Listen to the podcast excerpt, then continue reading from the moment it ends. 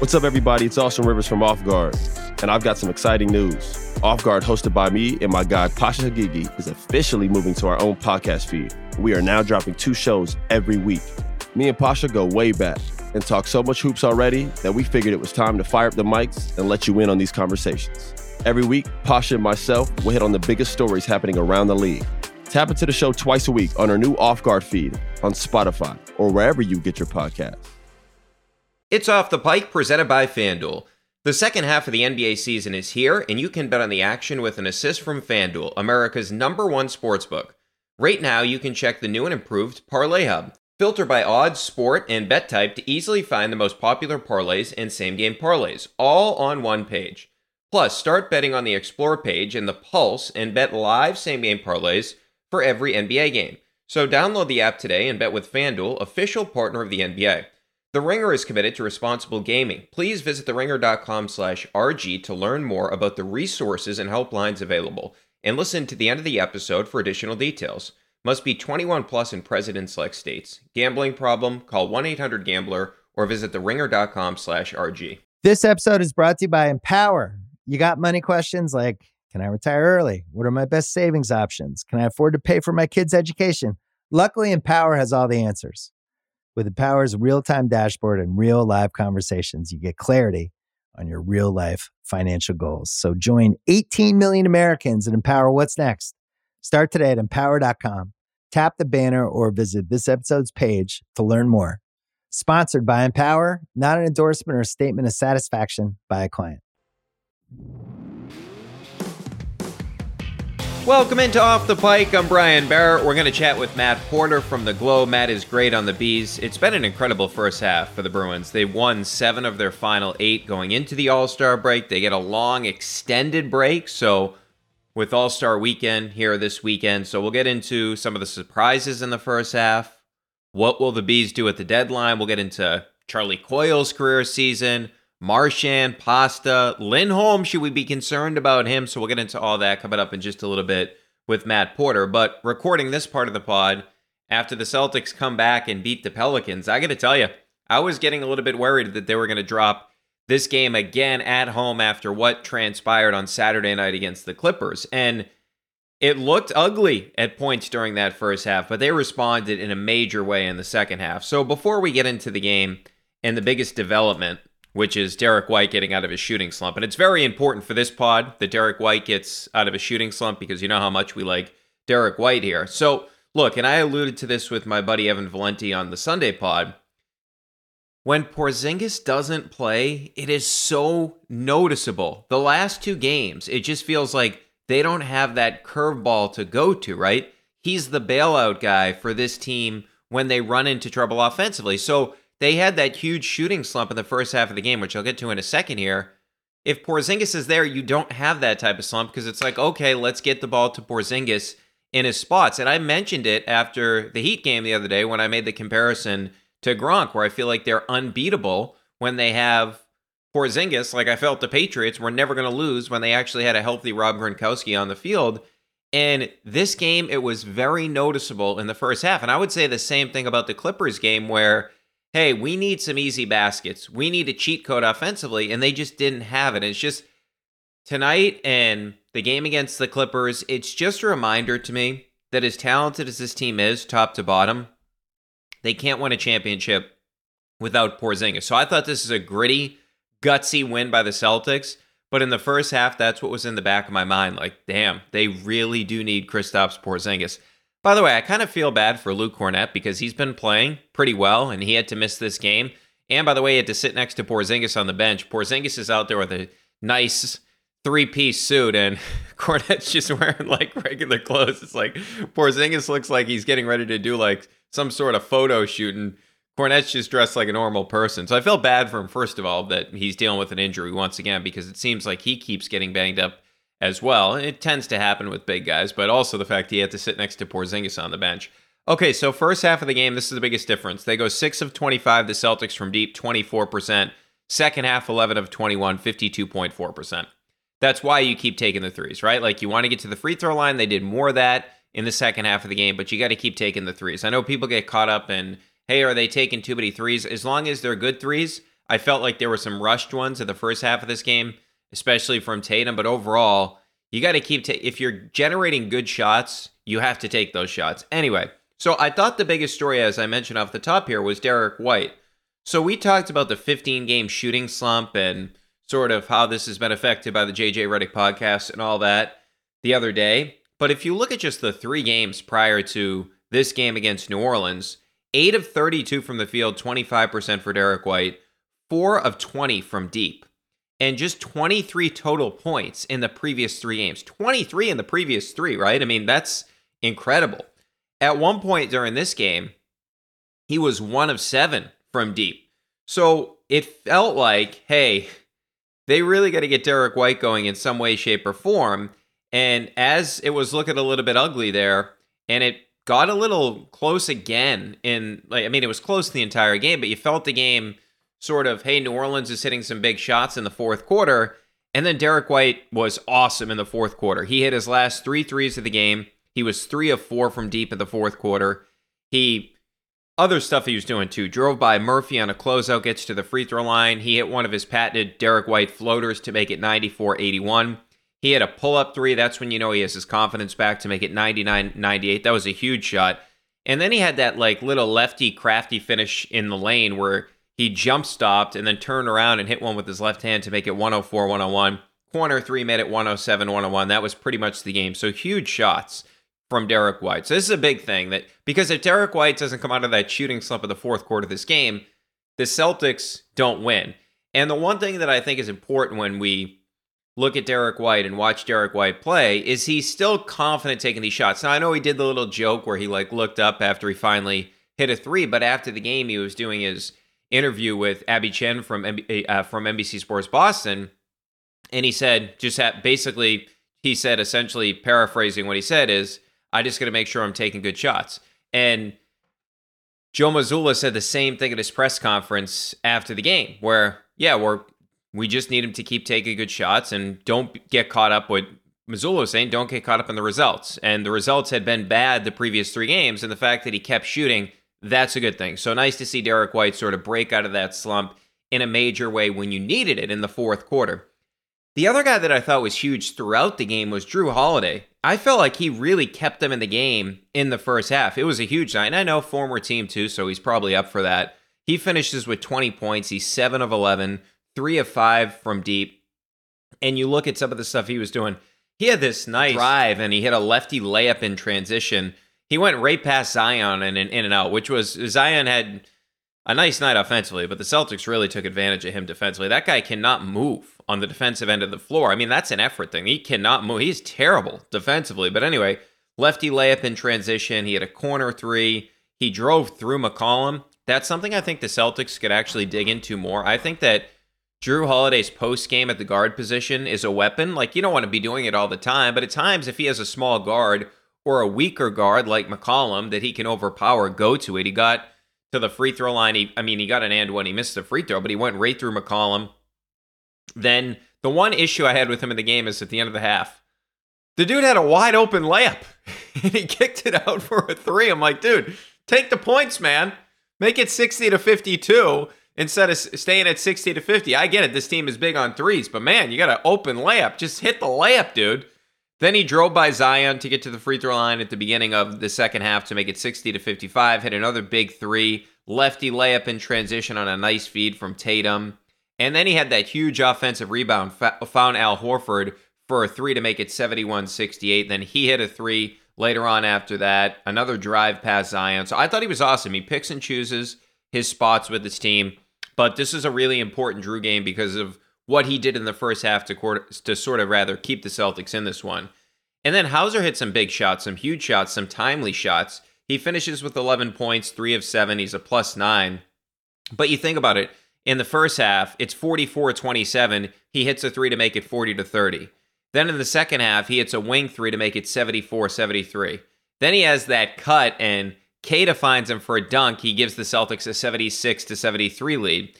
And then he had a three off an inbound. I don't know how you lose him on an inbound. I mean, this is a shooter. Makes it 94 89. So I really do feel like all the shots he hit in the game tonight, the wing three early was sort of keeping you within distance of New Orleans. the wing threes later on in the third quarter, or the wing three later on in the third quarter, gave you the lead. And then he has the dunk right after that and a big shot to give you what, a five point lead later on in that fourth quarter. So huge shots from him. And then Jaylen, he didn't have his typical fast start. I mean, he did not have that against the Clippers either, but he finishes with 22. He's 8 of 15. He was not great from the three point line, only hit the 1 3 late in the game. One of five on threes. He did have 11 rebounds, though, and seven assists. And you're seeing some maturation with those numbers. I'll get to those in a second, but some of the things that stuck out to me with Jaylen in this game, I mean, you just think about it. I mentioned the assists. He finds Queta on a drive, makes it 30 to 18. Finds Queta on another drive, makes it 34 23. Later on in the game, through Ingram, makes it 40 to 53. Drives through McCollum, makes it 60 to 50. And one right out of half. I thought this was a great play call by Joe Mazzulla, his first play out of halftime. You get Jaylen an elbow jumper. He actually got an and one out of it, made it 60 to 53. Then he got to his mid range game, made it 62 57. He crashed an offensive rebound to get the offensive rebound, doesn't get the follow, but he gets fouled, hits both free throws, makes it 73 to 70. Then after a rebound, he drove on Jones, got to the free throw line, only hit one of the two. And I'm talking about a rebound on the defensive end, and he just pushed it all the way to the other side. He only hit one of his two free throws, but that's a nice play by Jaylen to say, hey, we got to get out in transition. Later on in the game, 102 98 is the score coming out of a timeout. Jaylen takes on the Zion matchup. This is something I've been talking about. Like Jaylen wants all these premier offensive players now. I love that about him. Like he wants to be the guy that takes on the opposition's best wing player, in some cases best guard. And in this case, it was a guy that he's giving significant weight up to in Zion Williamson. So I love the fact that he wanted to take that matchup on. And of course, he hit the three late that I alluded to as well. But here's a big number with Jaylen. Last season, Jaylen had eight games with six assists. He had his ninth six assist game against the Pelicans. So he already has more six assist games this season than he had last year. We talked about some of the struggles he had early on. Jaylen has never been a great playmaker throughout his career. He has been much better this season. And I give him a lot of credit because he was going through some growing pains early on this season as it pertains to his playmaking. Much better as of late. And he's much better at when he gets past his guy he's much more conscious of okay, if I don't want to get right to my pull up game, I'm going to get into the lane and the big is going to have to commit. And that's where he saw some of these drop off passes to Queta. We've seen it a lot this season where Jaylen will throw out a lob. So he's been much better in terms of his decision making. He deserves a lot of credit for that. As for Tatum, the one thing I would complain about with Tatum in this game, six turnovers. And I know he had a big game. I'll get to the numbers, but some of the passes he made, like the one that sticks out to me the most, and he had a bunch of them. You may disagree with me that this isn't the most egregious one, but from my perspective, it was. He basically takes two dribbles to his right. He's at the elbow area. He's about to go up for a jump shot. He decides not to. He has space on the defender, and he just tries to throw it to Pritchard on the corner with like two defenders in front of him. That pass was not there. Like, that's not one of those ones like we see careless turnovers at times where guys are trying to make big passes, right? Like home run passes, so to speak. This is like obvious. Like the guy's right in front. It was almost like when a quarterback doesn't see a defender when the defender's right in front of him, or the quarterback does see the defender and still makes the pass, like Mac Jones esque. That's what Tatum did there. I'm like, whoa, dude, what are we doing here? But anyway, that's the one thing that I would complain about tonight with Tatum is he turned the ball over too much, and a lot of them were lazy turnovers. He goes for 28, 10, and 8 in this game. Just two of eight from deep, but you make up for that when you get to the free throw line seven times. I was wondering what we would hear from Tatum after this game. Like when we got to halftime and the Celtics were not playing particularly well, I thought they still had a chance to win it. But in the first quarter, when they were playing, they really were out of sync. I was kind of worried about what Tatum was going to say after the game because if you go back to that press conference on Saturday night after the Clippers loss, Tatum mentioned the fact that the Clippers were well coached and you have to make counter punches and make adjustments. Now, I didn't take that as a shot at Mazzulla, but it did. You could interpret it that way, right? It felt like what Tatum was saying is like, hey, we just have to be better when we're playing a team like the Clippers that have talent all over the place, can do a lot of different things schematically. We got to be better and we got to counterpunch. We have to do different things in the game. But if they had lost this game and they asked Tatum about the adjustments after the game, I was just like kind of worried about what the comments would be because we really haven't had any issues with this team this season. And I do wonder what Tatum's answer would have been if they asked him about making adjustments in this game. But the point being, they were great in the second half, so you can't really complain. I thought Tatum was pretty good overall, besides the turnovers, as I mentioned. I mean, the numbers, he had 28 points and he had 10 rebounds and he had eight assists. So the numbers would tell you that. He continues to be very powerful. Drove through Herb Jones, hit a floater, made it 6 5 early. He got that switch on McCollum. This is something Tatum's really good at now. When he gets the switch, he went right through McCollum, got an and one, got to his mid range game on Marshall to make it 34 25. I would like Tatum to get into that mid range a little more. A little more. I know it's not the most efficient shot, obviously. In fact, it's the least efficient shot, but I do feel like sometimes you need to be able to hit tough twos in the postseason. Like we've seen a guy like Kawhi Leonard in 19 was so great getting to sort of that mid range area, just rising up, hitting a shot. And teams are going to try to take away your three ball. They don't want you to get to the basket. So I do think it's important that he continues to do that. Transition drive and finish made it 44 32. Had a great pass to find Jrue for an open corner three. Then he had a top of the key three. Got Nance on him, another mismatch, drove around him. And then he had Zion on him late in the game, drove right by him, scored. And overall, I thought pretty solid game. Drove by McCollum late to get that dunk. But overall, he's been much better this season in terms of identifying mismatches, going after the mismatches. The one issue I have with Tatum is at times the decisions have just got to be quicker. And that's where I feel like these turnovers come in because he tries to break down his defender. And then if, if he doesn't break down his defender right away, he's holding on to the ball for a little bit there. And then the defense has time to recover, right? So, like, you get the ball swung to you at the wing, make a quick decision. Either take a shot, no problem with that, catch and shoot three. He's been over 40% this season. So you can take the catch and shoot three, drive the closeout.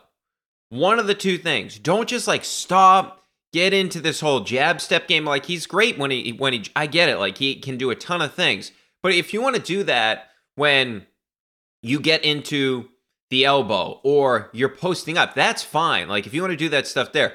But it's my issue is when he catches the ball on the wing or he catches the ball at the top of the key. At times, you're just like, dude, you have to make quicker decisions because what you're doing, and Jaylen sometimes has a propensity to do this as well, you're letting the defense recover. So, from a playmaking perspective, it's going to make your life more difficult for eventually, hey, if you're going to do two jab steps and then eventually start driving, well, the defense has already recovered, so the passing lanes aren't as clear. You drive the closeout initially, then those passing lanes become clearer because then the help is coming right over and you're able to make a pass to the corner for a three. So I think that's a way that he could cut down some of those mistakes. I know I'm complaining about a guy that had 28 points. I'm just pointing this out. It's one thing about Tatum that does sort of aggravate me at times. It's just when he catches the ball on the wing, he's got to be quicker with his decisions. Okay. By the way, I did want to mention this. So Zion in this game goes for 26 points. He was impossible to stop at times. He had 22 points in the paint. And if you look at him on the season, he's second in points per game in the paint at 17.1. Giannis is number one at 20.8. Tonight, as we mentioned, he's at 22. He played just 31 minutes, though. Ingram played 36. McCollum played 37. Jayson Tatum played 37 and Jaylen Brown played 37. And McCollum's like not a star level player, but he's their third best player. That's the reason I throw him into this conversation there. The reason I point out the minutes is this he can't give you big minutes. Zion was gassed on multiple occasions during this game. And I'm not going to pretend I watch every Pelicans game because I certainly don't. But we've seen this at times throughout this guy's career where he's not in good enough shape.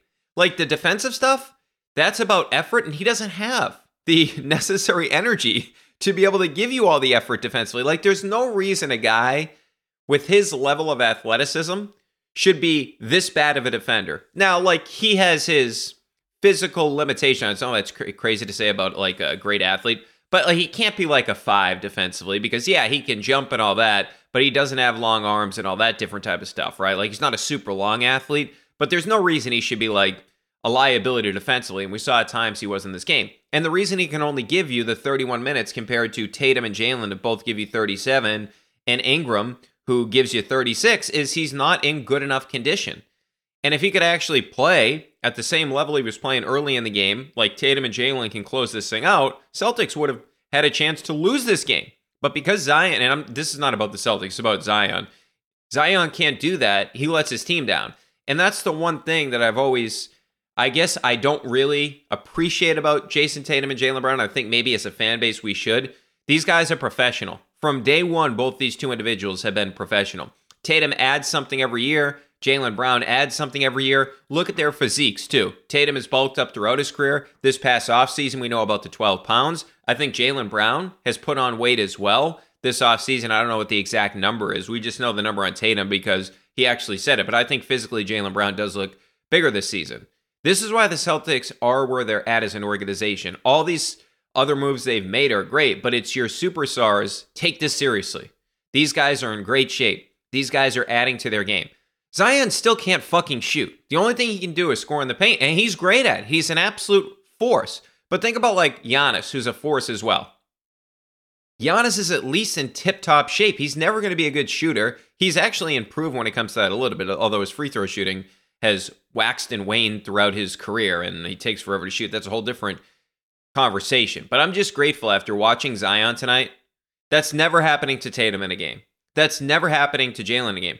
The guy came out with what, six minutes left in the fourth quarter because he's huffing and puffing.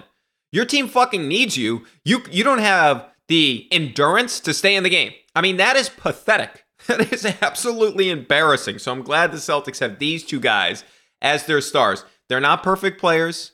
They've had flaws, but or they have flaws, I should say, but at least they're posting every night, in the words of Alex Cora. They're professional and they're fit. Zion Williamson is not fit enough for an NBA star. Guy's a great player, but he's not nearly professional enough and he's not in good enough shape to help his team win this game tonight, even though you could argue at times he was the best player on the floor. All right, coming up next, we'll get into the bees. We'll chat with Matt Porter from the Globe. Happy Super Bowl to all who celebrate from FanDuel, America's number one sports book. If you're like me, Super Bowl Sunday is all about scoring the best seat on the couch, grabbing your favorite football snacks, and placing some super bets. So, how about this one? We're getting ready. We're early now, and the Chiefs are underdogs in this game. But I'm going to do this. I've told you, I'm not picking against Patrick Mahomes anymore. We had them on the money line last week, plus 180 to beat the Ravens. So, how about this one? The Chiefs alternate line minus two and a half. So the Chiefs just to win by a field goal. You can get that for plus 116. So that's what I like early on as we get ready for the Super Bowl. FanDuel has so many ways for you to end the season with a W or two or three. Not only can you bet on who will win Super Bowl 58, but FanDuel also has bets for which players will score a touchdown, how many points will be scored, and so much more. If you're new to FanDuel, join today and you'll get $200 in bonus bets when you win your first $5 bet. Just visit fanduel.com slash pike to sign up. That's fanduel.com slash pike. Make every moment more with FanDuel, an official sports betting partner of the NFL. Must be 21 plus and present in select states. Gambling problem? Call 1-800-GAMBLER or visit theringer.com slash RG.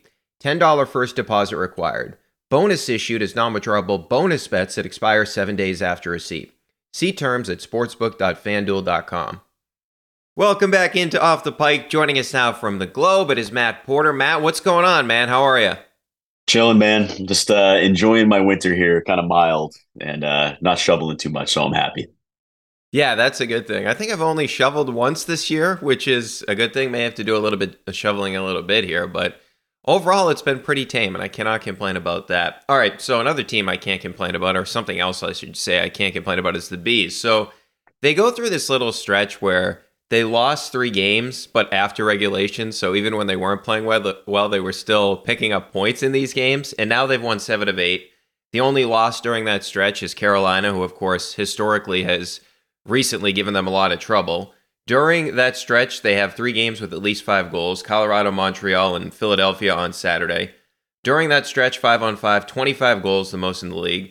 The goals for percentage is what, third, um, 73.5%, which is eight and a half percentage points higher than anyone else. 96 high danger chances, the most compared to 69 high danger chances against. So they finish incredibly strong before the break. So any little bit of a sign of struggle, like I said, like losing these games after regulation, the Bruins seem to respond. So, what has made this team, from your perspective, so consistent all season long where they really haven't hit many rough patches, or when they do, they come really right out of them? If you only watch the Bruins, right, then you're, you're kind of you might struggle to see this, but other teams will tell you, like other coaches and you know reporters in other markets. You know, when you you talk to people around the league, and they're saying the Bruins just play their system, and it sounds cliche and it's like kind of a boring answer because not everybody loves to kind of dig into the nitty gritty of hockey systems, right? It's such a you know, oh, did you see that sick goal by Pastrnak or that crazy save by Swayman or Ullmark? You know, that's kind of how people get into hockey, really. But when you look at I look at a guy like Pavel Zacha. Like he wants to make plays, but if you look at what he's doing in the defensive zone, he's always supporting Charlie Coyle the same way. You're not having guys blowing the zone looking for offense. Nobody's cheating. They lost Bergeron, who's like the er example of that, right? He's like the you know Mr. Selke. They're going to name the trophy after this guy, uh, you know, one day. They all continue to play the right way. Even guys that come into the lineup like Parker Wotherspoon, you know, their seventh defenseman. He's playing a safe, simple, smart game within the system. Um, you know, rookies like Mason Lohrei, you know, they they have their moments. You know, you can tell that they're try- they're kind of like maybe pushing for their offense a little bit. It doesn't really quite work out. They kind of fade to the background. You know, they have their moment where they provide a little bit of spark, but they don't really fit. Why is that? Because they're not quite playing to Jim Montgomery's system, which was, you know, uh, really a modified Bruce Cassidy system. They've just been playing this consistent hockey where they don't really give up leads in the third. You know, they they can lock it down if they need to. They can play the right way, and then they have game breakers like Pastrnak, like Marchand, who can get you know those get them into offensive situations and finish plays. So it's like you know they're not the world beaters that they were last year. You know they're not winning a lot of games five to one. Obviously, they we saw them pound Montreal. Um, you know a little uh, a few games ago. Um, so they can break out, but they're really a team that's like built to win three to one, and they're as solid as they come in doing that. And it's working for them. I mean, basically, keep doing what they've been doing the last, you know, five or six years or so.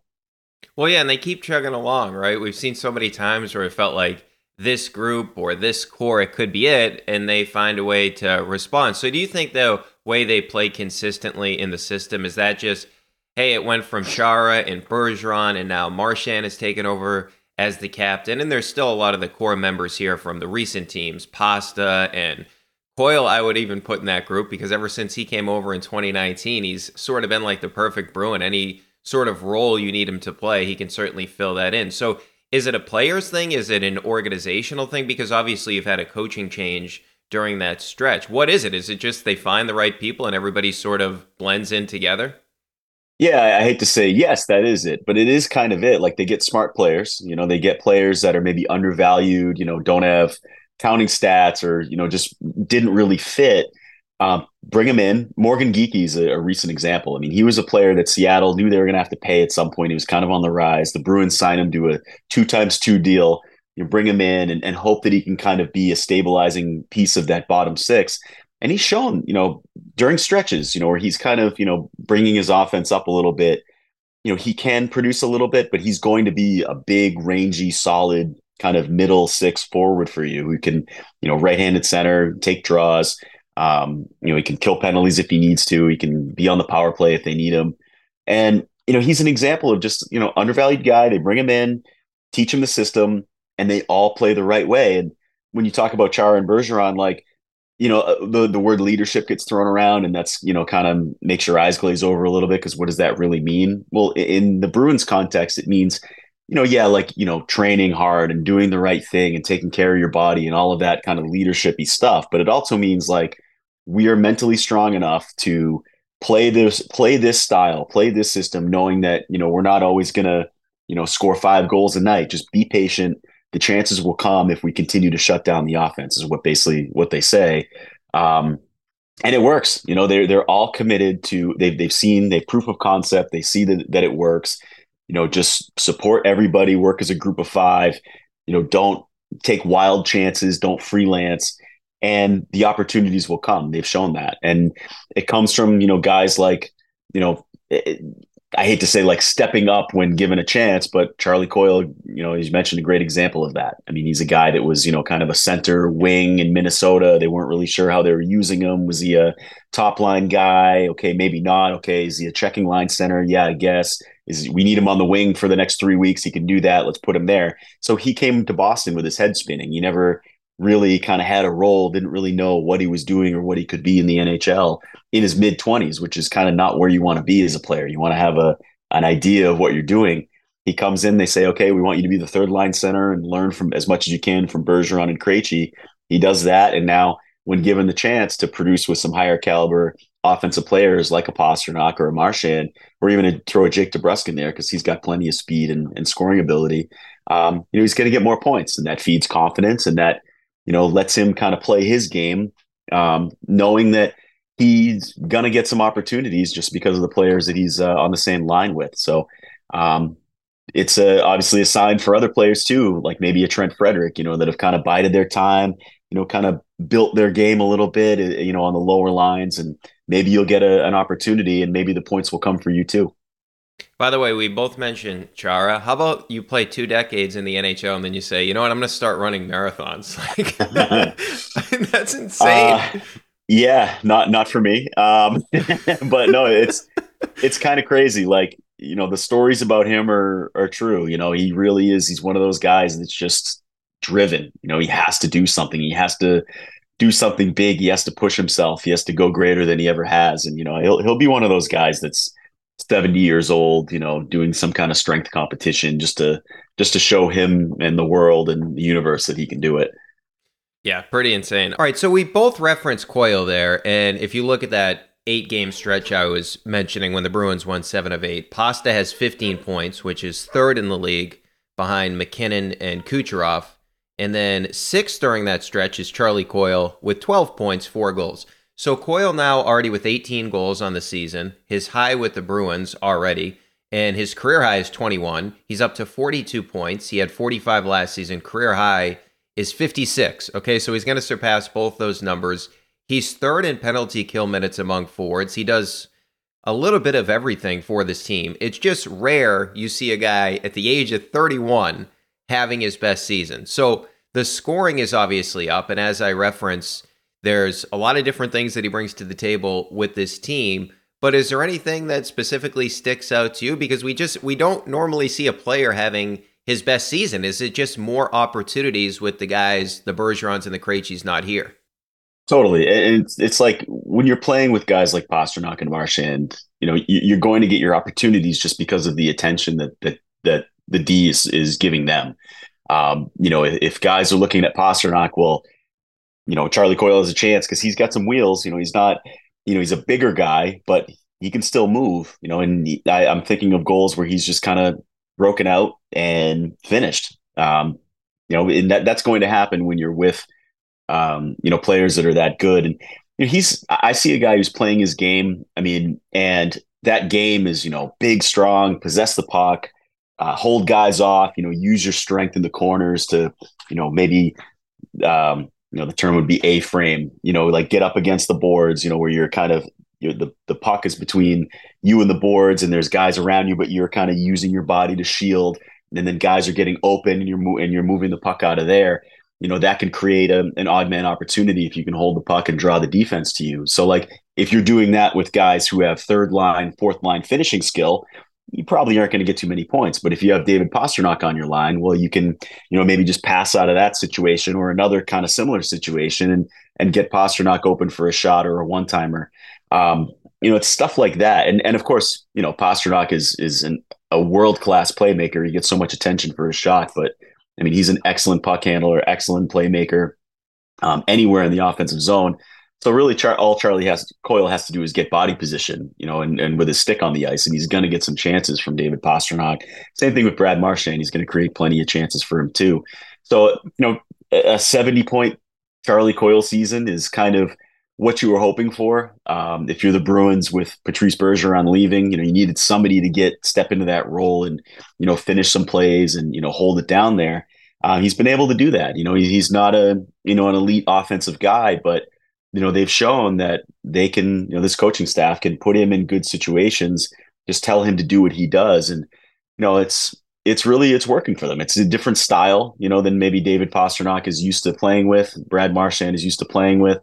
Um you know but there there is a similarity in in the sense that he's a smart kind of you know do it all center uh, you know, like a Patrice Bergeron, maybe not as gifted offensively, but um, certainly can hold it down. And you know, if you're Charlie Coyle, I mean, you're just you're happy. You know, you're you're in a spot in your hometown playing a you know number one center role. You probably never ever ever thought that you would get there, but here he is.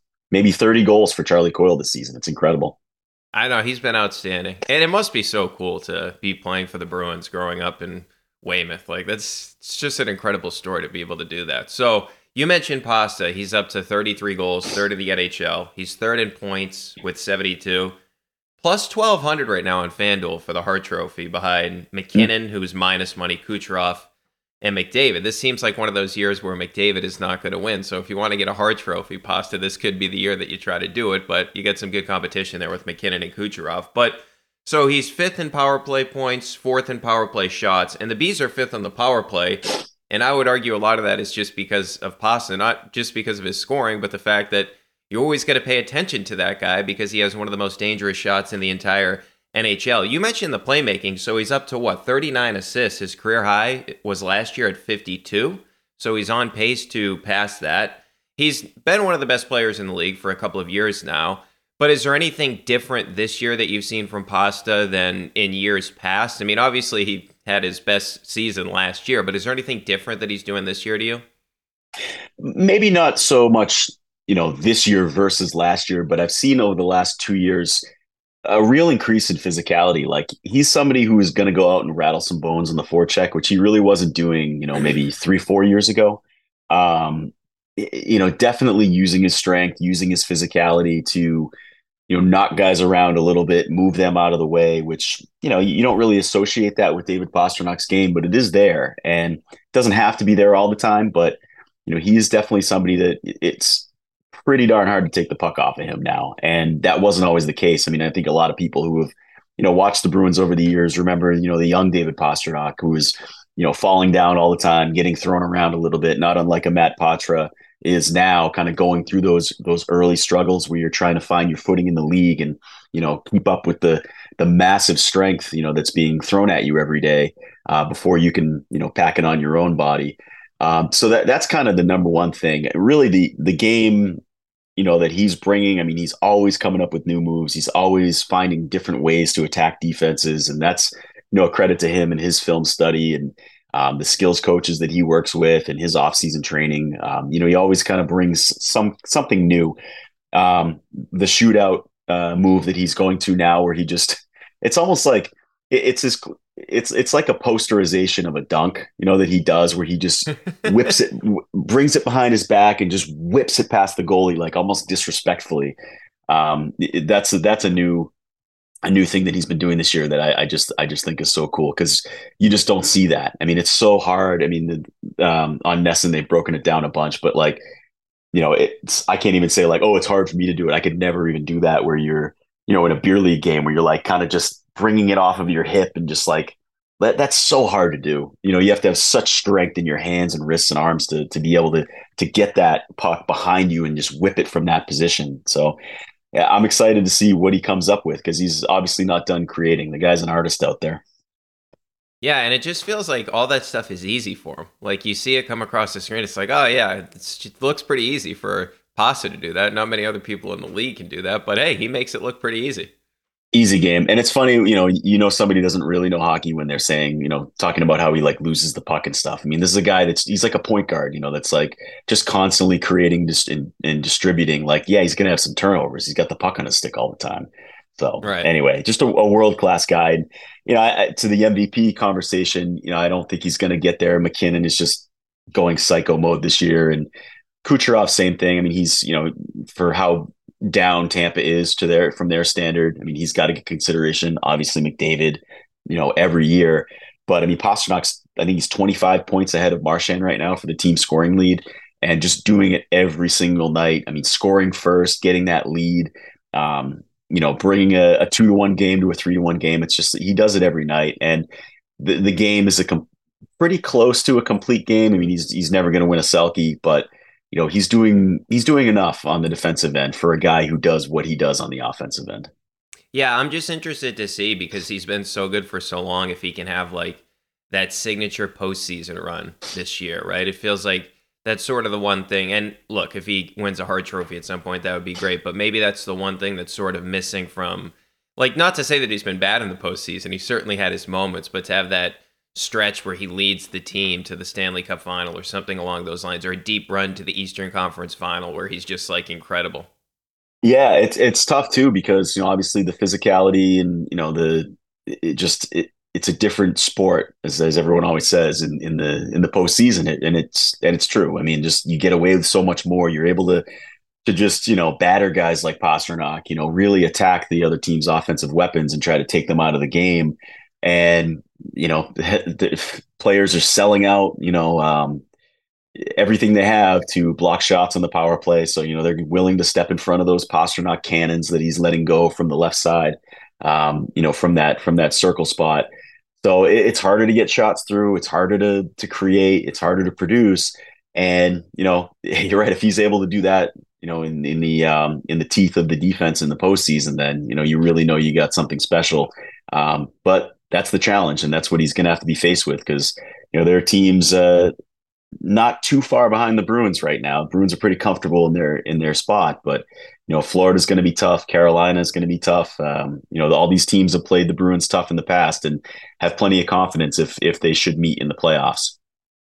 Yeah, and we mentioned earlier MacKinnon and that that game they played against Colorado, what like a week and a half ago now. He had six shots in the first two periods, and like the Bruins won that game relatively easily. Like, but I was just like, whoa! I mean, he the guy is, yeah, he is so fast. All right, yeah. so you mentioned Marchand being behind Pasta by a significant amount in terms of the points.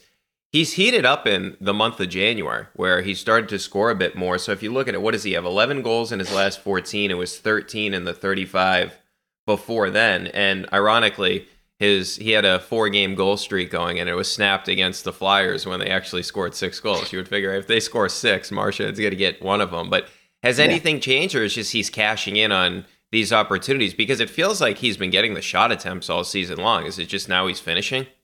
Yeah, I think it's just going in for him now. I don't think there's too much more than that. It's the same kind of game that he's playing every single night, where he's your emotional leader. You know, he's gonna get in there and you know, be heavy and hard on the forecheck. He's going to hold on to the puck. He's going to bring it out to the top of the zone and, you know, circle and look for a play. Like, I, I don't see very much drop off in his, in his game, which is impressive considering, you know, that connection that he had with Bergeron was just automatic. You know, when you yeah. think of, you know, when you go out there and things happen so fast and, you know, where am I going to move the puck now? You have to try to think two or three moves ahead.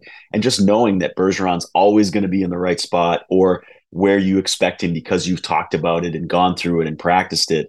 And you know you just have that that connection. Um, that's really impressive. I mean for him to you know still be a, a highly productive player speaks to you know kind of his conditioning where he's at in his career all of that stuff but also you know his ability to adapt. And i think if you had asked him last summer you know are you nervous about this year? he would have said absolutely. Just because of that that uns you know unfamiliarity that that uncertainty of uh, going into a season without Patrice Bergeron, who he's you know been with for you know 12 years as as his line mate. I mean, that just doesn't happen in the NHL. Um, so he was lucky to have that, and you know it's a it is impressive that he's taken you know the the weight of the captaincy seemingly in stride. I don't doesn't seem like it's been you know too difficult for him, or if he's you know losing his hair or whatever over it. You know, he seems to be handling it okay. Um, and you know the the little kind of clips that they released from the behind the B show, you know, kind of show him kind of in his in his leadership, and um, I think he's kind of been the same way from that standpoint. You know, um, speaking when when needed and yapping uh, when he wants to. Yeah, and I think he's been better than last year, and I don't know if part of that is just the fact that he was coming off the hip surgeries last year, and I wonder if maybe part of it is he's what a year and a half removed from that now, so maybe that's part yeah. of it. But yeah, he's definitely turned it up in January. So Jake DeBrusk, he missed that final game uh, before the break here on last Saturday. Jim Montgomery said though he's day to day. He is mm-hmm. third in penalty kill minutes behind Coyle and Marchand uh, among the Bruins forwards, which you probably didn't expect that after last season, right? Because he was so impactful offensively. He was six last year in penalty minutes among forwards. He's already played more minutes on the penalty kill before the All Star break than he did the entirety of last year. And he's starting to heat up too. Nine of his 25 points have come in January. He recently spoke with Boston Hockey Now about wanting an extension after the season. and he's of course an impending free agent and it's a kind of a weird situation, right? Like because they're in the middle of trying to make this run, and once they get into the postseason and whatnot, trying to make a run to get to the Stanley Cup after the early exit last year. But what do you think the future holds for DeBrusk? Do you think the Bruins will be able to get a deal done with him, or do you think they'll be willing to let him go? I think they want to keep him around. I mean, you've invested so much, you know, in this player. If you're Boston, um, you brought him up from the draft, and you know, kind of gone gone uh, with him through the ups and downs. Um, you know, the coaching change, and I don't know if there's any hard feelings from that. Kind of the way that that happened, because you know, if you kind of read the tea leaves, he had something to do with Bruce Cassidy's exit. He was one of those you know young players that was dissatisfied. Um, you know, I think obviously if Jim Montgomery, you know, wasn't the coach that he is, you know, maybe things would be a little bit different. There'd be some lingering bitterness. I don't know, just a guess on my part, but um, you know, he's a player that's obviously defines the word streaky. You know, he's he's slow first half, hot January and February. Like that's kind of the way it's gone with him. And I don't know what that speaks to, if that's just random chance or if that, you know, there's something that needs to change with DeBrusk and his training. I'm sure that they're hard at work in that, you know, figuring that out in the Bruins offices. Um, but good player. I mean, it has really become a well-rounded player, two-way winger. Uh, you mentioned the penalty kill stuff. I mean, he was always that kind of good penalty kill forward. Didn't really need him as much if you're the Bruins. Um, you know, maybe you thinking you're that you you needed to save him for for offensive shifts, but he's shown that he can do that, and he's had some excellent games from a defensive standpoint this season, um, using his speed and you know and his aggression to you know to get in there and challenge challenge for pucks and, and battle for pucks and win them. Um, what the future looks like for Jake DeBrusk, I don't know. I, I think it's going to be in Boston. Um, I you know, you look at the the deal Owen Tippett just signed in Philadelphia for I think it was six point two million. I know it was eight years. I think it was six point two million. Yeah, that's probably where DeBrusk is gonna, you know, gonna gonna be. You know, maybe in the six to seven range. Um, I don't know that. I don't know how much the slow start that he had this season. You know, where people were writing in November. You know that, geez, you know, DeBrusk is barely scoring at all, and you know what what's his next deal going to look like? I don't know how much weight that's going to hold just because this is who he is. You know, this he is a streaky player. Yeah. They know this. Um, you know, it, it doesn't mean he's going to be in that eight million dollar range. Certainly not, even with the cap going up. Uh, but I think they can find some kind of landing spot. I think there's enough goodwill on both sides. Um, I, I just, I just don't see Jake as a player who wants out. Uh, I think you know maybe at one well certainly at one point he did. Yeah. Um, but I'm not sure that that's that's the case anymore. Uh, I think he's more secure in where he is on this team and, and in this organization. They like him. You know, he's a, great, great guy. You know, he's a, a, really nice, nice fella. You know, very enjoyable to talk to. I think everybody kind of likes him. He's, you know, kind of, you know, their their kid brother, kind of that feel. You know, he's he's the only one that's talking about like getting Oreos from fans. You know, in the pregame warm up. And he's kind of just just brings a, a, different element. He's he's one of those like clubhouse guys, you know, like you have in baseball, you know, kind of the weirdo reliever or something like that, you know, that kind of just uh, lightens the mood. So I think they want to keep him around, and they're going to have some space uh, coming up. Um, you know, even with uh, you know something something to do. You know, they, they have work to do, obviously, DeBrusk, and you know they have to figure out if they're going to you know extend guys like Van Riemsdyk. You know, just has he earned played himself into a deal? You got Grzelcyk and Forbort coming up, Shattenkirk, um, and obviously the big one with Swayman. You know how much of, of the cap space is he going to eat up? Uh, but you know they do have some space, so I, I, feel like they make it work. Just just my gut tells me right now, um, just because you know he's a good he's a good player. If you lose a guy like DeBrusk, you're going to be looking for a guy like DeBrusk, one of those kind of solid supporting cast guys um, who can play up on your top line, you know, for a season if you need him to. Um, so why let him go when you've invested this much in him? Yeah, especially considering to your point, you're familiar with the player. You've had him here his entire career. You went through a trade demand that obviously didn't happen at the time, which you weren't going to trade him then. He wasn't at that point. You weren't going to get much value based on the season that he was coming off, and clearly he works well with Jim Montgomery. Like the Bruce Cassidy is obviously a great coach. He just won the Stanley Cup, but with DeBrusk, it wasn't going to work with him and Bruce Cassidy. Now it feels like he's completely on board with Montgomery. So to your point, you might as well keep him around rather than trying to go out there and try to find somebody else to replace him. All right, so Hampus Lindholm last year has the leads the NHL in plus minus. He was awesome, and then this season you look at it, he's what 10 points in January, tied for 11th among defensemen during that stretch, actually with McAvoy. So less time on the power play obviously has meant less points for him. So last season he had the 53 points, which is a career high. Now, lately, as I mentioned, like we're starting to see more production on the offensive side of the zone. Have you noticed anything different with Lindholm? Was he trying to be like worried more so in the defensive end at the beginning of the season because maybe the Bruins felt like, hey, we don't have the firepower. We're going to have to be more of a defensive team. And lately, they're scoring like crazy, so he is getting involved in the rush more like we saw last year. Is there a difference from what we've seen with him lately from what he was doing the majority of the season?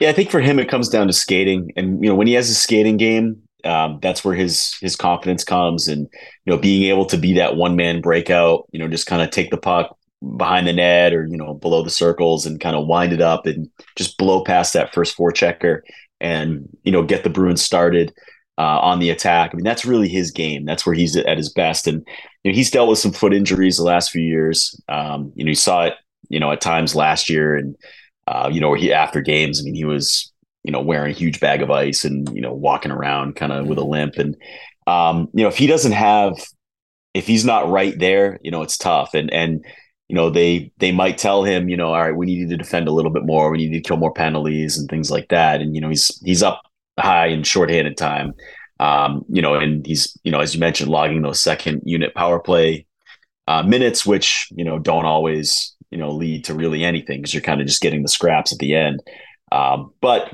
you know that said you know you're still at the point where David Pastrnak is going to play you know all two minutes um, so you have you have that option at least um, you know I, I don't know if he's dealing with the foot injury this year. I don't know if it's a you know a lower body thing for him, but I really didn't think he had a very good first half.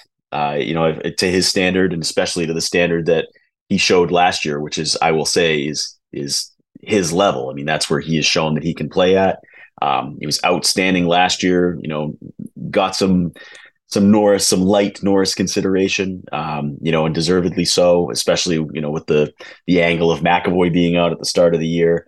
Um, you know, this year, I mean, it's just kind of taken him time to find his game, whether it's injuries or something else. I don't know, but uh, you know, him coming on strong lately is obviously a huge, a huge plus because they're going to need him and McAvoy to play half the game in the playoffs. Basically, um, you know, they're really lucky right now with this decor, all the injuries they've had. That you know, that uh, you know, guys like Forbort, you know, Grzelcyk's been out of the lineup a little bit. Um, you know that that's they can lean on a guy like McAvoy um, you know, while Lindholm finds his game. and McAvoy's been outstanding this year. Yeah. Um, so it, you know, really, you know, I think he's I think he's coming along. You know, you just hope that he can kind of maintain that throughout the spring. Yeah, hopefully he's trending in the right direction. But maybe you're right. Maybe it is some sort of an injury that he's been nursing. And obviously, the NHL is a lot different than any other sport. You really don't get a ton of information on these injuries that guys have. So it's tough to no. determine what it is. So you look at this team, and there's been a lot of guys that have sort of, I don't want to say overachieved, but they've been better than I think most would have expected. Danton Heinen would be at the top of that list. Van Riemsdyk, when they signed him, it's like uh, I don't know, man. He's he's kind of older, but then you looked at some of his like outlying numbers in Philadelphia. It's like, wait, they, they actually outscored teams five on five with him on the ice. How could that possibly happen in Philadelphia? So okay, maybe this will work, but hey, could he replace Bertuzzi? And we've seen Bertuzzi hasn't really fit in with that Toronto team. So Van Riemsdyk has been a surprise. Frederic Frederic rather is having a really good season. Is is there somebody that stands out to you as like the biggest surprise of the year? I mean, well, that's three good candidates, right? I mean, Frederic, you know, you could kind of see it coming with him. I'm not super surprised. I mean, he's kind of, he's always had a good shot. His speed has maybe impressed me a little bit. He, he's kind of shown some bursts that I didn't necessarily know that he had. Um, the Heinen thing is outstanding. I mean, just a guy who, you know, kind of always wanted to be here, but you know, maybe didn't bring quite enough to the table. And you know, go take your, you know, learn your lessons elsewhere. Come back on a on a short money deal. I mean, what a bargain he's been.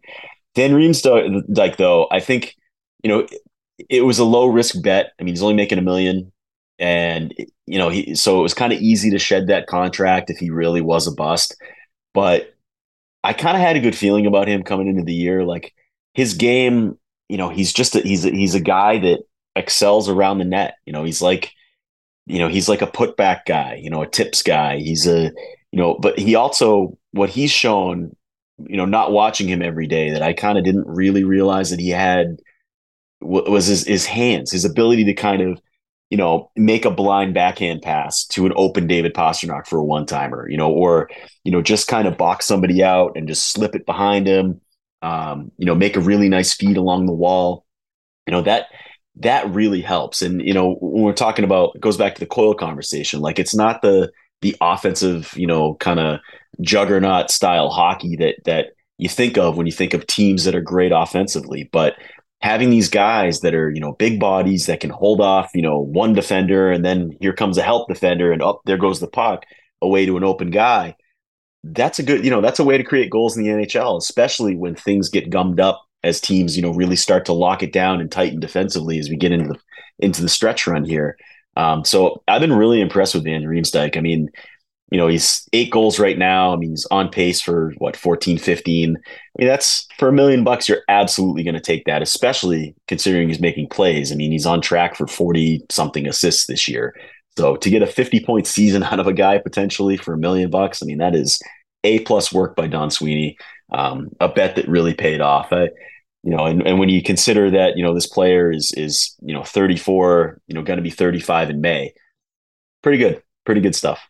Yeah, well, speaking of Sweeney, he's been really good at these trading deadlines. You just mentioned the Van Riemsdyk signing. I mean, you go back to Coyle in 19, they traded for Lindholm. I mean, Taylor Hall was really good for them.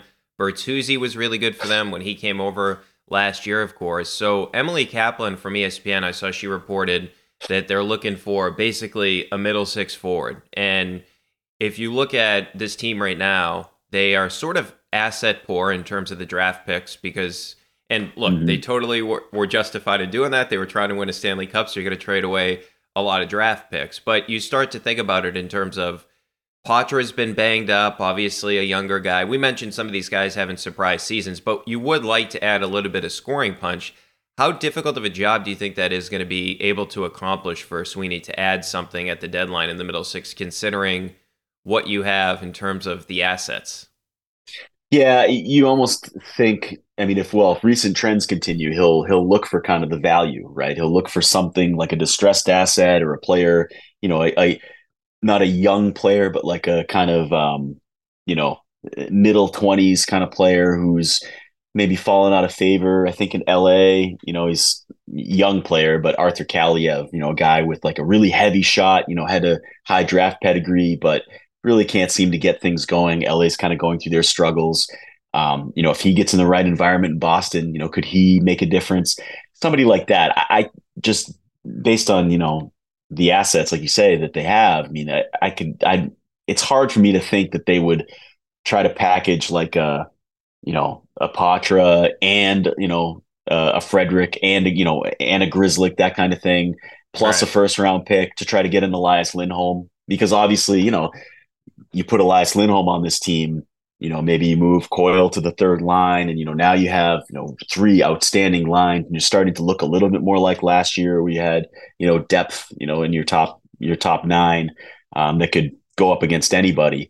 I see them making more of a value add, which that's got to be uh, exciting if you're a Bruins fan. I mean, you're looking, say, well, you're at the point now where you're thinking, well, let's see what they got in store. You know, what what what are they seeing uh, out there that you know maybe other teams aren't seeing. You know, it's kind of um, it's a nice spot to be when you kind of trust the front office, and I think that this front office has kind of earned some trust from the fan base. Yeah, they certainly have. He, they've been really good over the past couple of years, finding ways to sort of plug holes. All right, Matt. Before we let you go, so Swayman's heading to the All Star game with Pasta, and Ullmark not having obviously the season he did a year ago when he won the Vezina. and it really does feel like they dodged a bullet. Like when he went down in that Arizona game, I thought it was going to be a lot more serious than it was. Like that looked like, did he tear something? Like that just looked ugly. So they dodge a bullet there. But I, I got to think that right now Montgomery's going to be thinking about like, hey, how are we approaching the postseason with our goaltenders, right? Because last year it felt like we found out after that Ullmark was banged up. So hey, why didn't you make the switch to Swayman before Game Seven? Because you bring him into Game Seven, you didn't really get give him enough time. What do you think the approach is going to be when we get to the postseason this year? Is it just, hey, Swayman has the net, and then If something goes south, we give it to Ullmark. Or do you think there's a chance that they could be creative and use the platoon? Not all the time, but maybe like they have a scheduled game for Ullmark in a postseason series? Yeah. I mean, I think coming off of last year, obviously that was such a such a gut punch of a, of a series loss for them in, in so many ways. And certainly, you know, the goaltending, you know, you kind of just like, what the heck just happened? You know, we had this incredible, you know, tandem all year and now it's over. And now, you know, what, you know, do we make the right call? So there's a lot of, a lot of soul searching, obviously, you know, in the, in the coaching staff. Um, you know, Jim Montgomery's comments after the year, you're thinking, okay, this is a guy who might try a platoon, you know, in, in next postseason, no matter what. I'm not so sure right now, especially if Ullmark still has something lingering that that that's how that works, and with how great Swayman has been. Uh, but maybe they've just decided organizationally that they're going to do a straight platoon, you know, for for the the entire postseason run. Uh, I think right now, if game one is you know coming out of the break, you know, I I give the net to Swayman. I think that's an obvious choice with how good he's been. He's shown that he can handle that. He's he's proven it every which way at this point. You know, maybe not from a you know length of of uh, of run standpoint, but certainly with the quality of play that he's that he's um, you know that he's had. It, I think it all depends, right? I mean, it's uh, how is he trending coming down the stretch? Is you know who's healthy, who's not. I, I think that's really what it comes down to for them. Um, I wouldn't necessarily be shocked if they did a platoon just based on the way last year went. Uh, it would certainly be unique uh, because you know, teams just don't do that. But then again, you know, if, if they've kind of internally said, you know, this, we don't need, like, this isn't voodoo here, you know, we don't need to, like, you know, cook up any special potions and, and pray on any, you know, talismans. Like, this is, you know, it, it's so it's okay if we just switch goalies. They get it, we get it. You know, they're okay with it, we're okay with it. You know, maybe they're trendsetters in that way. I don't know, but it, it would be the first time we've seen it. Um, you know, around here certainly. But if this is what your your team is built on is the strength of these two goalies who work so well together who just have this special thing then why not try to win a championship that way be a heck of a compar- compelling storyline that's for sure yeah i can't wait to see it because it's like okay if he does go with the platoon and it works right and Ullmark say like really good in game three of a series nobody's going to be like praising Jim Montgomery for it, right? But if he does put Ullmark in a game three and then Ullmark gives up five goals, it's like, why would you do that? Why would you take Swayman out? So it's a difficult job for Jim Montgomery because he's going to get no credit and he's going to get all the blame. One thing I will say though, for Swayman, he's made himself some money this year, man. Like by the season he's had. Absolutely. Yeah. I, I don't know if he's like an $8 million goalie, but boy, he's, he's got to be up there close. Like I think of the Sorokin contract was I think it's eight eight times, you know, eight eight years, sixty six million, something like that. I mean, he's you know, he Swayman's definitely in that seven. He's got to be in that seven million dollar range. I mean, I don't see how he's not. Um, so it, it's looking like you know, I don't see them trading Ullmark. Like, I don't think that's really a road that they want to go down, just because of what they've been able to do with these two goalies. So it, I think it's it's setting up to for them to have a very expensive goalie tandem for the next couple of years, anyway.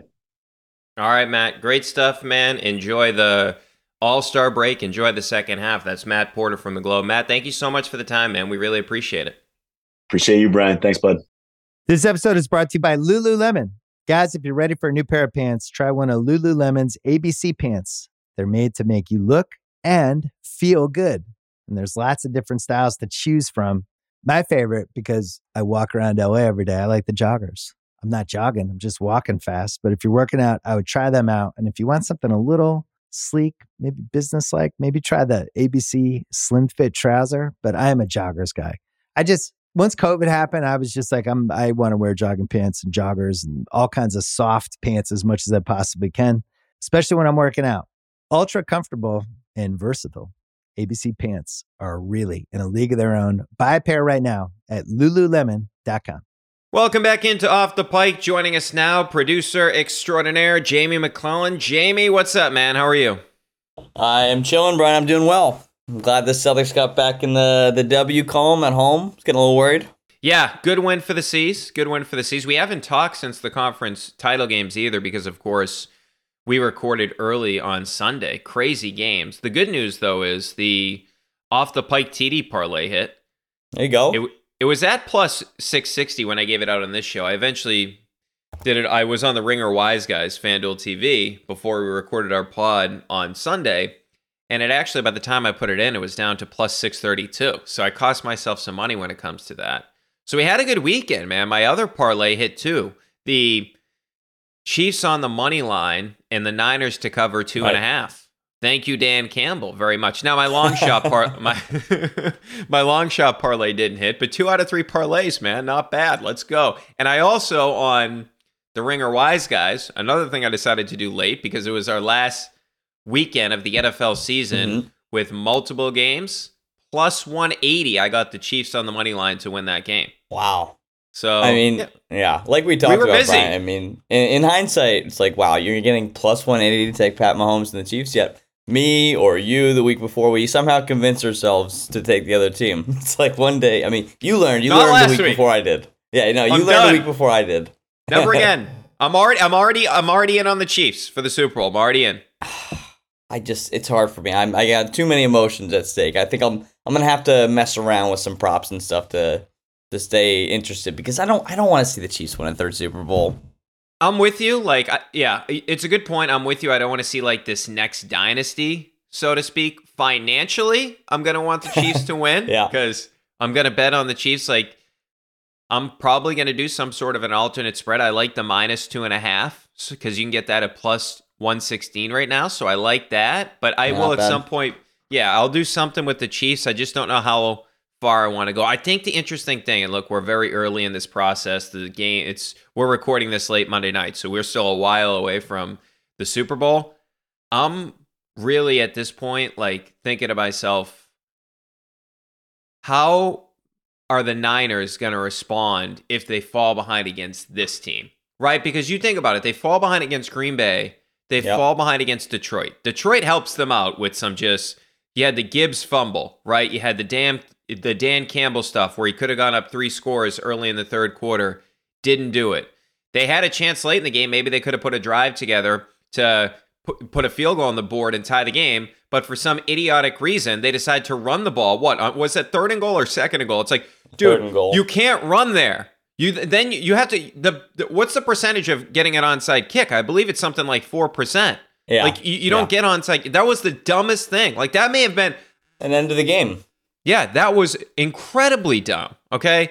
So I just felt like the Lions, you know, they gave them too many like even like the the Niners got lucky too on the Aiyuk catch. Right? Very lucky. like what a catch by him. But I mean it hit off the dude's helmet. It So, reminded me, Brian, of the the Javon Kearse catch. Remember that one against the Patriots in the Seahawks game?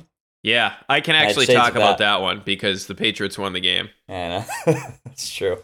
The other one will not mention his name, but he went to Syracuse, so I guess I should be. A be uh, couple, I right? actually- Yeah, Manningham and the guy we won't talk about. Yeah, yeah. So yeah, they've made a couple of Patriots have had a couple of big ones against them, but yeah, the other por- the other thing that was interesting about that game is Purdy was so bad in the first half. And then in the second half, he's like a different guy. You know, he just looked how many rushing yards did he end up with? Because think he had, some like he had like 40 rushing yards, I think, or 50 maybe, and he had at least all for first downs, and they felt like very critical moments on like third down and stuff. And he just has a very good uh, internal clock, it would seem, about when to take off. Yeah, but in the first half he didn't. Like he took Yeah. sacks and then the second half it's like, "Oh, dude, this 5 for 48, Jamie." Yeah. So that's something we got to monitor, I think, for the Super Bowl is Purdy rushing Oh, yards point. because you're right. Like in that second half, it's like he knew, like, okay, if this guy's not open, that guy's not, not open. I'm just going to take off, and he's a li- he's faster than I thought Yeah. he was. You know what I mean? He's not like you're not going to have design runs for him, but he can definitely scramble and pick up yardage. Yeah, I think uh, well, the Lions they seemingly have a pretty athletic defensive line, and there were a couple times they were like he was like just out of grasp, and it was the game. Yeah, so I got to say, I'm a little sad that we just have the one game left because I think like I know we didn't have a ton of great playoff games, but I thought the Rams Lions game was awesome. I thought the Green Bay and San Francisco game Yeah. was awesome. I thought the Chiefs Bills game was awesome. Even though the Ravens Chiefs game was only 17-7, I thought that was awesome because I give the Chief like the Chiefs came right away, the Chiefs score, they put the They did. pressure on the Ravens. That's what I was talking about the guys on the Wise Guys on FanDuel TV on the Wise Guys. I was like, put pressure on Lamar, see what happens, right? Put pressure on him because these guys don't fall behind in games. Put pressure on Lamar and that Ravens team. And look, they had their own issues in that game. Zay Flowers, I mean, what are you doing? Like the taunting thing, you can't fumble after the taunt, bro. Like, dude, like you just made up for it, right? Like you made up for the taunt. He had to sit. I mean, that was that guy's a, an absolute stud, and you do stupid stuff like that. But so I thought like we had a bunch of good playoff games, and now I'm just kind of like I know there were some stinkers in there, but I thought the playoffs for the most part were pretty good, and now it's like we got one football game left.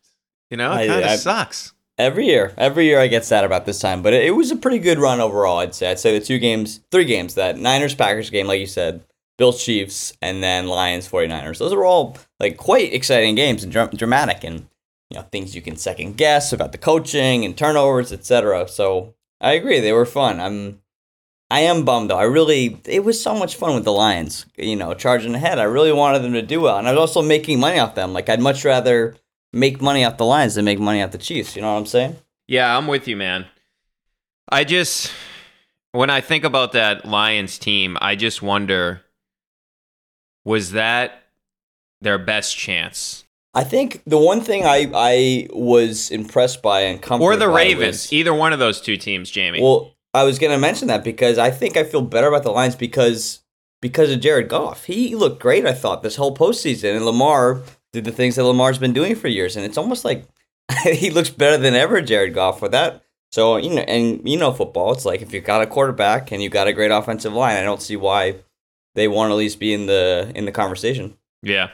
Uh, it's a good point. And like I think about the Ravens thing, like I said the same thing about the Bills though. It's like the Bills, if you're not gonna do it now, like the Ravens, if you're not gonna do it now, like the division was easier this year because of the Burrow yeah. injury, right? So I mean, we'll see. Pittsburgh's not going to have a quarterback next year. It's probably going to be Kenny Pickett again for some inexplicable reason. But I, I was just incredibly and, disappointed though in the the Baltimore. You said like how the Chiefs put pressure on them, and they did, but it was like, yeah, it's the fucking playoffs. Of course you're gonna have some pressure on you, and they just seems like they folded at the very early on in that game. Yeah. Okay, Jamie. So since we had a miserable Patriots season, I'm happy that the postseason mm. ended the way it did because it was fun we'll see how the Super Bowl is. I, I just hope we get a. I mean, it's a rematch, obviously, in 19. I hope we get a great game. I really do. I want San Francisco to win, but I'm not going to pick them to win because they have Mahomes on the other side. So, after our conversation with Matt Porter, and we just watched the Celtics play again tonight, I mentioned the whole. Obviously, Porzingis didn't play in this game. I'm interested to see the Indiana game on Tuesday night because, of course, they lost to Indiana when Halliburton played, and it looks like Halliburton's going to play on Tuesday night. How about this? for the Bruins and the Celtics both to win the championship. You want to okay. you want to you want to take a guess at what the odds are? Them both to win a championship. I would say like plus 3000. Okay. Not a bad guess, man. Plus 4205. So a $100 to win 4200. yeah. I mean, may have to do it, man. May have to do it because obviously the Celtics are the biggest favorite right now. They're plus 310. Denver's at plus 450. So that's that's the reason you don't get as much like because I thought the value would be higher just because you're picking two teams to win a championship. The Bruins right now have are tied for the fourth or the third shortest huh. odds. Yet Colorado's good. Colorado's plus 800. Uh-huh. For some reason, Edmonton is plus 850. I know they played better, but I mean, I don't know, man. They've had their issues in the postseason. Right. Bees are plus 950. Panthers are plus 950, which that would be an interesting Uh-oh. rematch series. Carolina's plus 1,000. You want no part of Carolina in the postseason. They just play the Bruins well. And the Rangers are plus 1,100. But that's interesting for uh, the Boston parlay. Maybe we put it in now.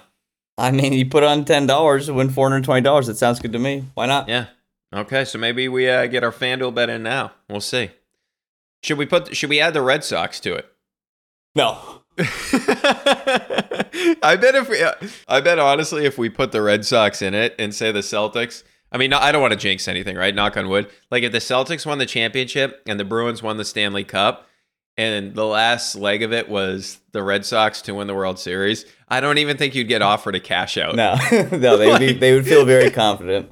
Yeah, you get two of the three championship legs, and it's like, yeah, we're not offering you a cash out. I'm not. I'm not even sure they would let you make that bet, Brian. I might break the computer adding the Red Sox odds into it. You know. It's too big Yeah. a number. well, let, let- uh, let's see if I can do it. I'll see if I can do it right now. No, I do you don't see the I don't see the MLB right now. I guess it's early. Yeah, we'll have to check back in on that. But I mean, hey, the Red Sox are loading up this offseason, so Oh my lord, Brian. What are they doing? What are they doing? What do they do this week? You think uh, nothing. They did. They did what they did what most of America did on Sunday. Sat Yeah, back watching on their couch, ate a bunch of chicken wings, some nachos. I don't know. Oh, Brian, They- I meant to. I meant to say my uh, one of my good friends is a big Liverpool fan. Their their coach is leaving. Do you hear about this? Jurgen Klopp. He's like I saw the best coach in the EPL, and it's like and it's obviously Fenway Sports Group. Um, Okay, so I don't follow this as much as you do in terms of soccer. So is he leaving? Is its own his own decision to leave? He is like beloved and a very very good coach. He's kind of like I think he has a bit of the he's burnt out, kind of similar to Sean McVay. I feel like in LA when there was talks about whether he's going to walk away or not, but it doesn't make me think that he has the best relationship with John Henry. But I don't know. Yeah, so that means that. Think about this for a second, though, because Alex Cora could leave after this season. Yeah, He's good only, point. He's got one year left on his contract. You had what's his name? The guy's the, the coach yeah, you brought Jurgen up. Klo- Klopp. Okay, what if he leaves? Cora leaves, and Mike Sullivan de- decides to leave the Penguins. really ringing endorsement of ownership. All three are just like, you know what, guys, we've had enough. like- We're out here. What's a what do you think what is the thinking in FSG not offering Cora a contract? Do you think they have and Cora does just wants to do wait and see?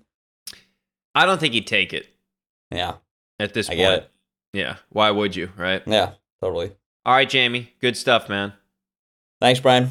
All right. Oh, by the way, so we're gonna have Mark Daniels coming up this week from Mass Live. He has a great article on where everything went wrong with Mac Jones and the Patriots. So we'll get to we'll talk to Mark later on in the week. Well, pretty soon actually. That pod will come up pretty soon because we're gonna put one up after the Pacers as well. So we'll have one for you after that, and you'll hear Mark Daniels as well.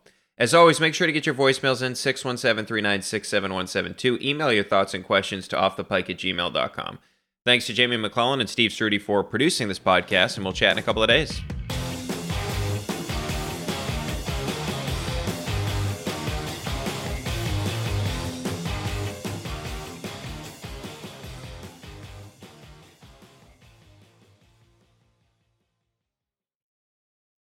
Must be 21 plus and present in select states. FanDuel is offering online sports wagering in Kansas under an agreement with Kansas Star Casino LLC.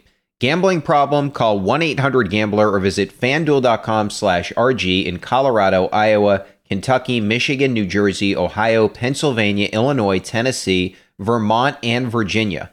Call 1-800-NEXT-STEP or text NEXT STEP to 53342 in Arizona, 1-888-789-7777 or visit ccpg.org slash chat in Connecticut, 1-800-9-WITH-IT in Indiana, 1-800-522-4700 or visit ksgamblinghelp.com in Kansas, 1-877-770-STOP in Louisiana, visit mdgamblinghelp.org in Maryland, visit 1800gambler.net in West Virginia, or call 1-800-522-4700 in Wyoming. Hope is here. Visit gamblinghelplinema.org or call 800-327-5050 for 24/7 support in Massachusetts or call 1-877-8-HOPE-NY or text HOPE-NY in